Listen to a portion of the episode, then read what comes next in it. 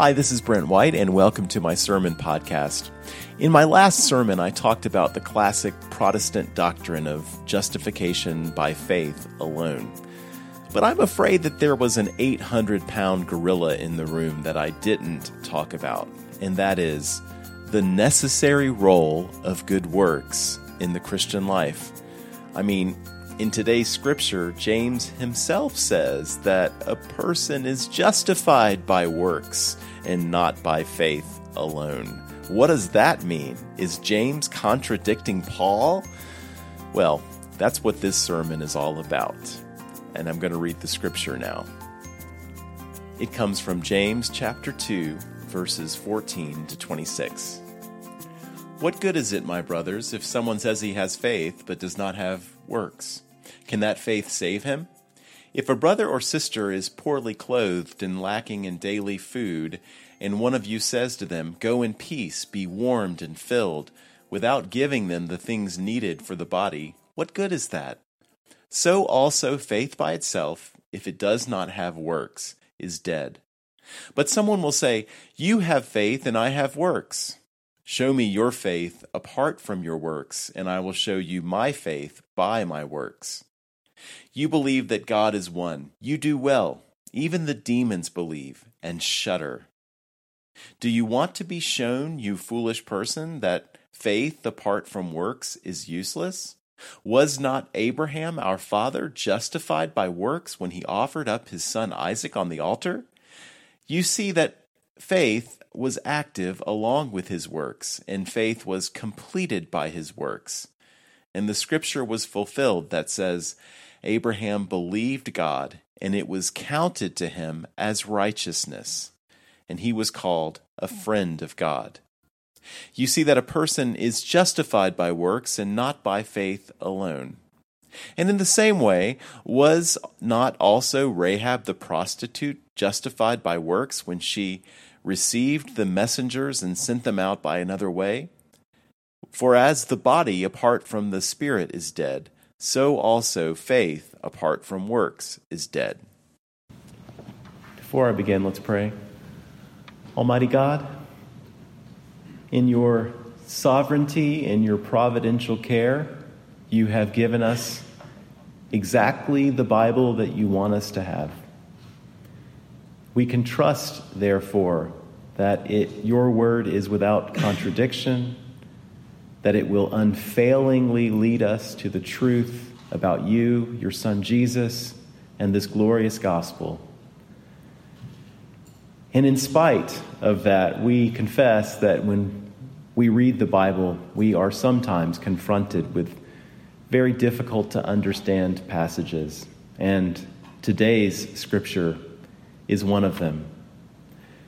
So I pray that I would do my very best to make this word clear. And that through my frail and fallible words, you will speak your infallible word into our hearts through your Holy Spirit. We pray this in Christ's name. Amen. Yesterday, Sports Illustrated had an article in which they said the following J.J. Watt might be the best defensive player in the NFL, but literally nothing he has done or will do on the field can ever top what he's done for the city of Houston in the past week. Have you heard about what this great defensive end for the Houston Texans has done uh, in the past week? A week ago, last Sunday, he launched a fundraiser to raise money for victims of the hurricane, victims of the flooding and it was a very doable goal. It was a it was a it was a substantial goal, but it was a doable goal for someone of his means and influence. He wanted to raise two hundred thousand dollars, and he surpassed that goal within two hours. Donations continued to pour in, and as they did so, he kept upping the goal and upping the goal and upping the goal again. And as of yesterday afternoon, he has raised over $17 million and counting. So here's a question One day, when Christ returns and J.J. Watt stands alongside all of us and everyone who's ever lived and faces God in final judgment, will this generous, selfless act count in Watt's favor toward his salvation? I'm reminded of something that Warren Buffett, the second richest man in the world, said a few years ago. Um, he decided a few years ago that he was going to give 85% of his fortune to five different charitable foundations. Um, 85% of 44 billion is 37.4 billion dollars. And when he made this announcement, he said the following There is more than one way to get to heaven, but this is a great way. Well, is Buffett right? Will $37.4 billion or Watt's 17 million and counting help either of these men get into heaven?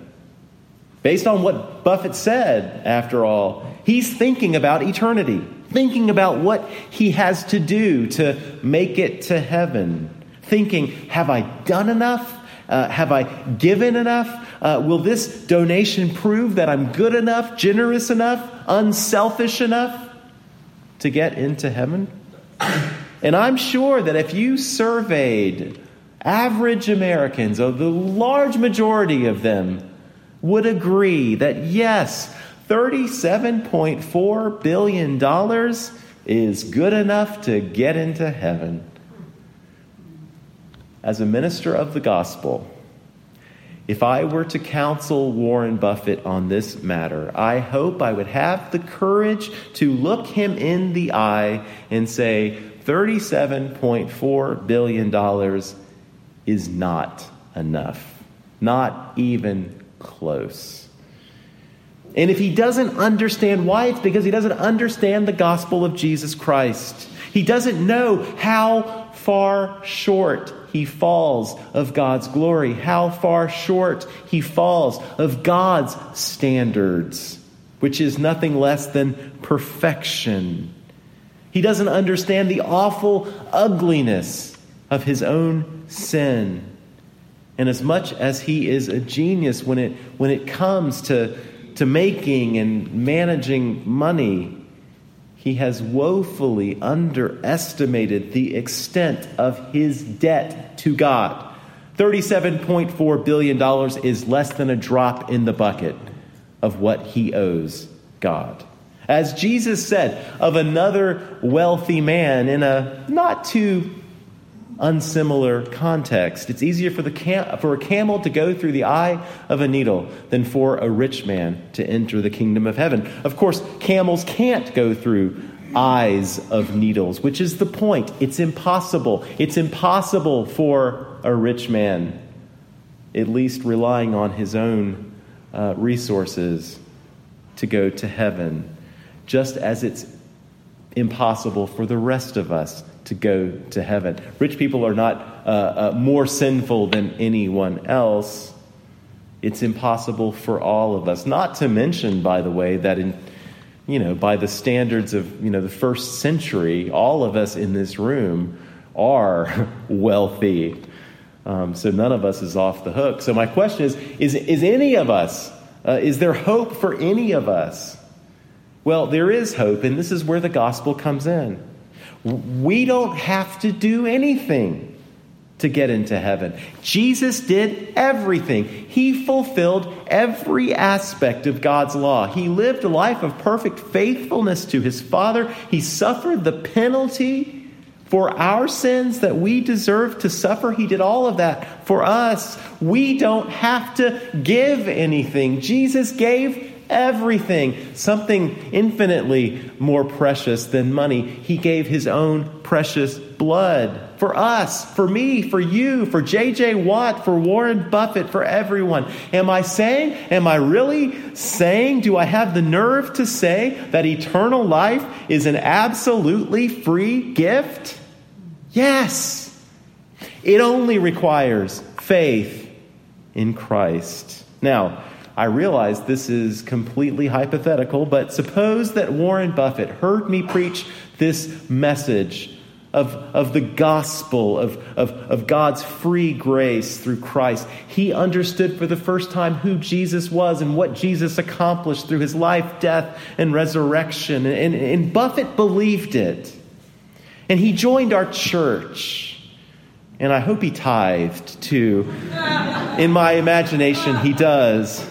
And then suppose, and then suppose he said to me, Pastor Brent, I've got to tell you, it was difficult for me to decide to give away so much of my fortune. But then I, heard about what Jesus did for me and the grace God gave to me, free of charge, offered without price. And now I feel so relieved. And I might ask him, you know, why he felt relieved. And maybe he would respond, I- am so relieved that I won't have to go through with it. I- am relieved that I get to keep all of this money and, and still be saved and still go to heaven when I die. Now, I don't know Buffett's heart. But if Buffett isn't already a Christian, and if this really happened to him, and if he really said that to me, what could we conclude about the genuineness, the sufficiency, the reality of Buffett's Christian faith? What would the Apostle James conclude about it? See, when we hear about this doctrine, which I preached on last week, this is part two of that series.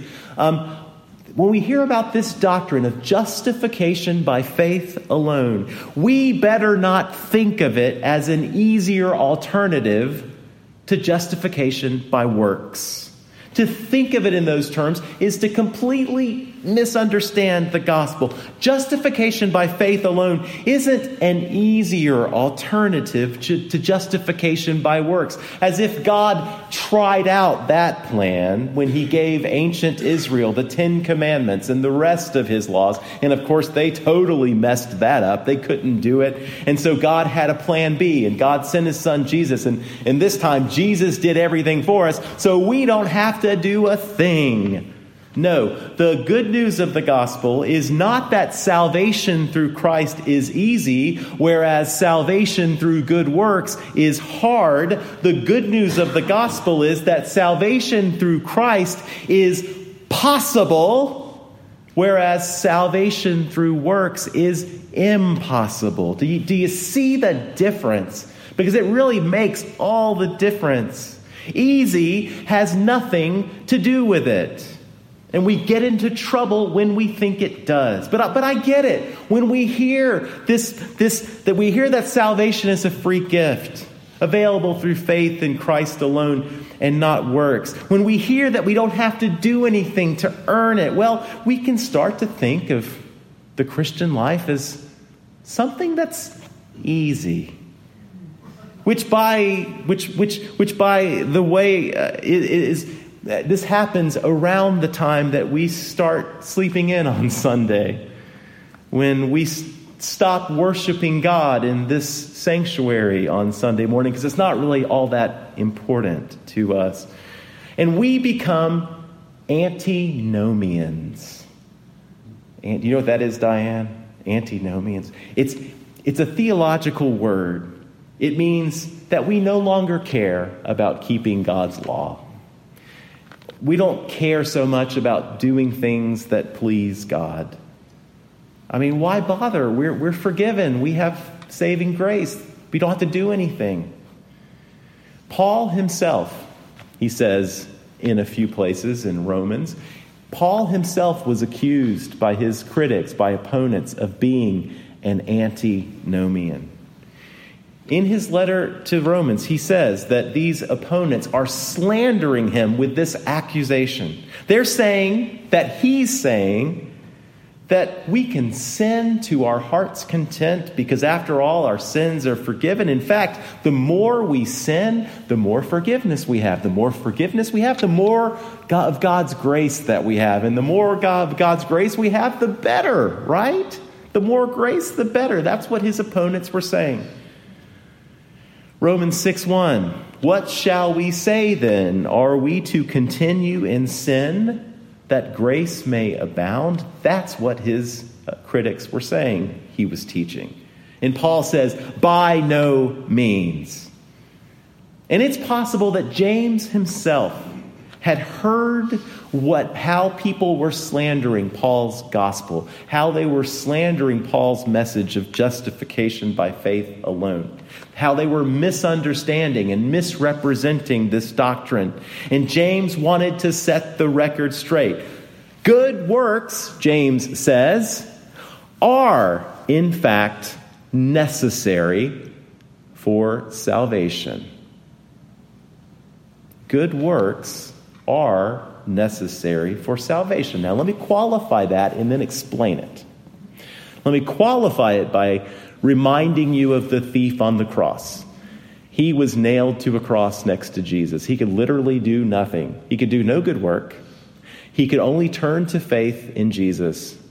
And when he did, he was saved. Today you will be with me in paradise, Jesus said. He literally had no good works to show. In fact, he had a life of murder and, uh, and just terrible, violent activity, if in fact he was a, a violent revolutionary, which most scholars believe he was. Uh, whatever he was, he was not, you know, he was an unsavory character. He had no good works, yet he was still saved. I'm not saying that good works cause or, or, or cause us to be saved. I'm saying that if we are saved, we will necessarily have good works if that thief on the cross could have come down off the cross, survived his wounds, recovered from the injuries, and went on to live a, a normal life, he would have demonstrated good works in his life. That's just a fact of what,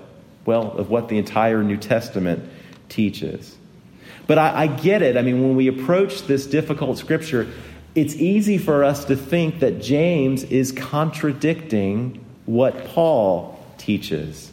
In verse 24, you see that a person is justified by works and not by faith alone. Didn't I just preach last week from Paul that we are justified by faith alone? And it just says right here that James James says that, that we're not justified by faith alone. Isn't that a contradiction?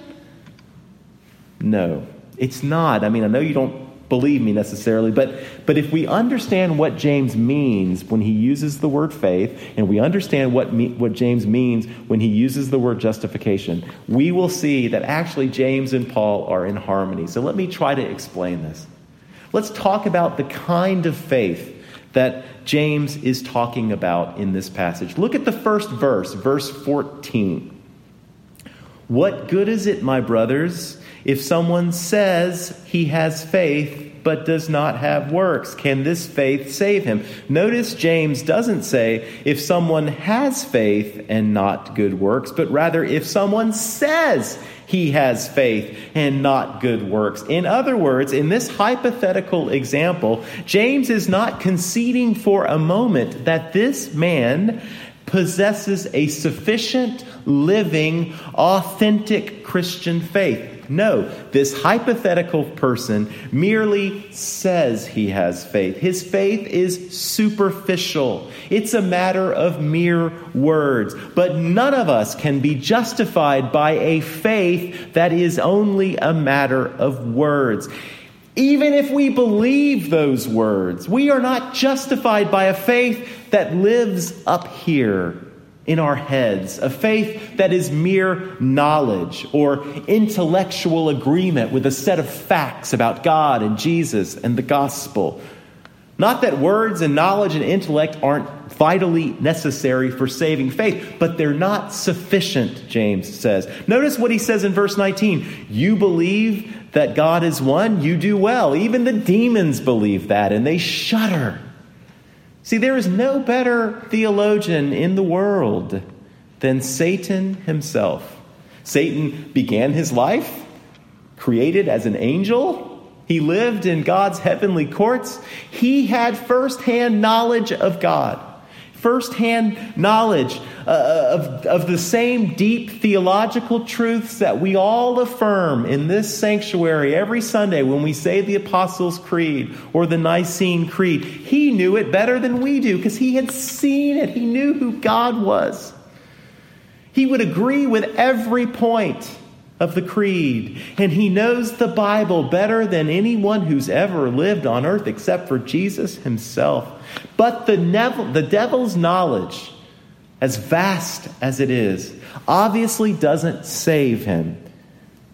And a faith that is based only on this head knowledge cannot save us either. Do you remember the parable of the Good Samaritan? We talked about this a couple of weeks ago in my Sunday morning Bible study uh, between the services. I, um, but you remember the story. A man is traveling from Jerusalem down to Jericho on a very dangerous highway where he is beaten, robbed, left for dead on the side of the road. The man needs immediate medical attention or he will die. And along comes a priest who sees him but passes by without stopping. Then along comes another clergy person, a Levite, who sees him on the side of the road and walks on by without stopping to help him. Finally, a Samaritan does stop to help. And the Samaritan nurses his wounds and bandages him up and, and delivers him to uh, an inn where he can rest and recuperate. And, and, and he makes sure that that he pays uh, for all the expenses associated with, with the injured man's convalescence. So I asked the class, what was the difference between the first two men, the religious men, and the Samaritan? And someone answered a perfectly respectable answer and said, The difference is the Samaritan stopped to help. That sounds great, doesn't it? But before he stopped to help, Jesus says the following in Luke 10 33. But a Samaritan, as he journeyed, came to where he was, and when he saw him, he had compassion. Before he did anything, he had compassion. Before he took any action, he had compassion. As I told the class, Jesus was constantly teaching that what counts in God's eyes is not so much what we do as what we are in here, in our hearts. In fact, even the good things we do, Jesus says, giving alms to the poor, praying, tithing, obeying God's law, even these good things can be easily corrupted by our sin. And even seemingly small sins are made a thousand times worse because of the condition of our hearts. So, lust, Jesus says, is the spiritual equivalent of adultery. Anger is on the same spectrum as murder.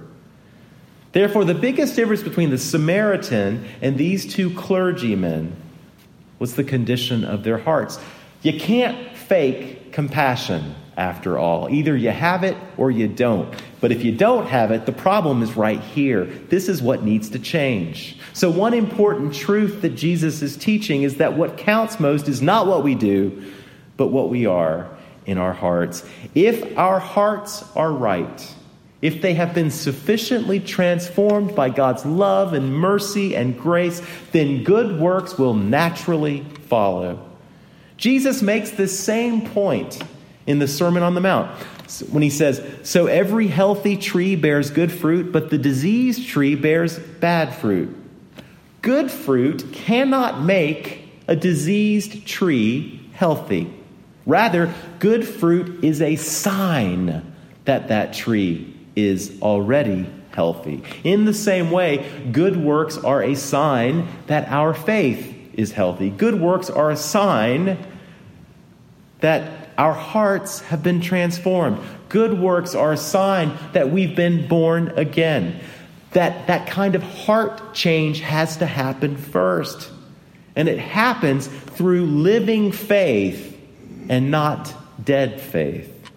So James is attacking this deficient kind of faith, a faith that is words only, a faith that is only intellectual agreement, a faith that doesn't penetrate the heart. That kind of faith, James says, will never justify us. But a healthy faith, a living faith, that will justify us. And how do we know it's a living faith and not a dead faith? A living faith will naturally produce good works, it will prove itself by these works. It will demonstrate that it's genuine because of its works. This is what James means in verse 24. You see that a person is justified by works and not by faith alone. John Owen, who was an English minister in the 17th century, he was summarizing James's point when he said these words We are justified by faith alone, but not by faith that is alone. Or, as yours truly put it in a meme that I posted on Facebook on Friday, we are justified by faith alone, but not by a faith alone faith. I thought that was pretty good. James, James cites Abraham to prove his point. Verse 21 Was not Abraham our father justified by works when he offered up his son Isaac on the altar? Justified by works? What does that mean? And I know that sounds confusing, but bear with me. James, you see, is referring to Genesis chapter 22, an incident that took place near the end of Abraham's life. In fact, it was probably 37 years after God first made that promise to Abraham that he would have a promised son, and through that son he would have descendants as numerous as the stars in the sky and the sands on the beach. The problem back then was that Abraham was 75 and his wife Sarah was in her late 60s. They were well past the point of having children. And even when they were younger, when they could have, when they were of childbearing age, they were unable to get pregnant and have children. Would Abraham step out on faith and, and do what God calls him to do, believing that somehow God would fulfill this promise? Well, yes. Genesis 15 6 tells us Abraham believed God and it was counted to him as righteousness. Now, according to Paul's letters, Galatians and Romans, this was the moment when Abraham was justified by faith alone. That's the moment when his sins were forgiven, when he was considered righteous before God, when he was saved. I think James would agree with that. But in verse 21, he's using justify in a different way. He's using it in a way that we often use it today. To justify means to prove something to be true, to demonstrate the truth of something. If you, I mean, you kids in school know this. When you're taking a math or a science test, your teacher often makes you what? Show your work to prove that you really know what you're doing that you're not just guessing at the answer. In fact, the final answer isn't as important as the work that you show. I mean, showing your work justifies you in the teacher's eyes. You have proven to the teacher that you really know your stuff. The Common English Bible gets this message across nicely when it translates verse 24 to say that a person is shown to be righteous through faithful actions and not through faith alone. In Genesis 22, Abraham is also taking a test as God tells us, as, as we're told in verse 1, God tested Abraham. Now, what was God testing? Was God testing Abraham's works? No, God was testing his faith. And, and how, how would God, how would Abraham, how would the world know that Abraham passed this test? How would Abraham justify himself? Well, the same way students justify themselves when they take math or science tests by showing his works through his willingness to do what God commanded him to do. And what God commanded him to do in Genesis 22 was about as impossible as anything we could ever imagine to offer his son Isaac as a sacrifice. Would Abraham trust God enough to do that? He doesn't end up having to sacrifice his son, but he does offer him as a sacrifice. He's willing because God told him to. So believe me, Genesis 22 justifies Abraham's faith. 37 years later, when he acted on that faith under the most difficult circumstances imaginable, what he did in Genesis 22 didn't save Abraham, but it did prove that Abraham had saving faith. That's what James is getting at. Now, listen 37 years from now, if we should live that long, um, God expects each one of us, young people, are you listening to me? God expects each one of us to demonstrate 37 years from now the faith that we profess today. He wants to see works. He wants to see works next year, 10 years from now, 20 years from now, however long we live to the day we die, God wants and expects us to show Him good works. Not because those works save us, but because those works demonstrate that our faith is a saving kind of faith. So, how are we doing? What do our works, our actions, our good deeds say about our faith? Is it a living faith?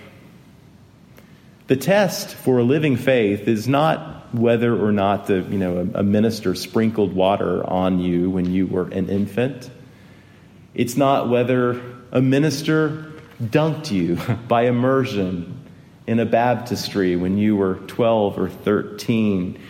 It's not whether you prayed the sinner's prayer in response to a stirring presentation of the gospel after you walked down the aisle of a church when you were 13. It's not whether you stood up in church and, and recited some vows and recited the creed as part of confirmation. It's not even, listen, it's not even whether you believe in Jesus, if by believe we mean simply agreeing that these facts about Jesus are true.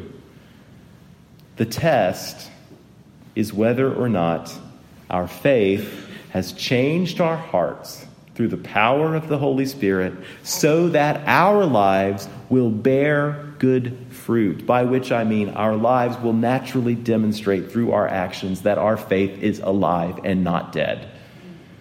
In closing, I want to read the final paragraph from a great recently published book by a theologian named Thomas Schreiner. The book was called Faith Alone. Thomas Schreiner, Faith Alone.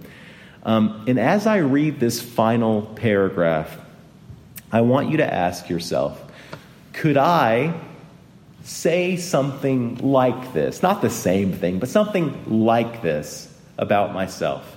Is my experience as a Christian at least a little bit like his? He writes Finally, I know myself, at least to a limited degree.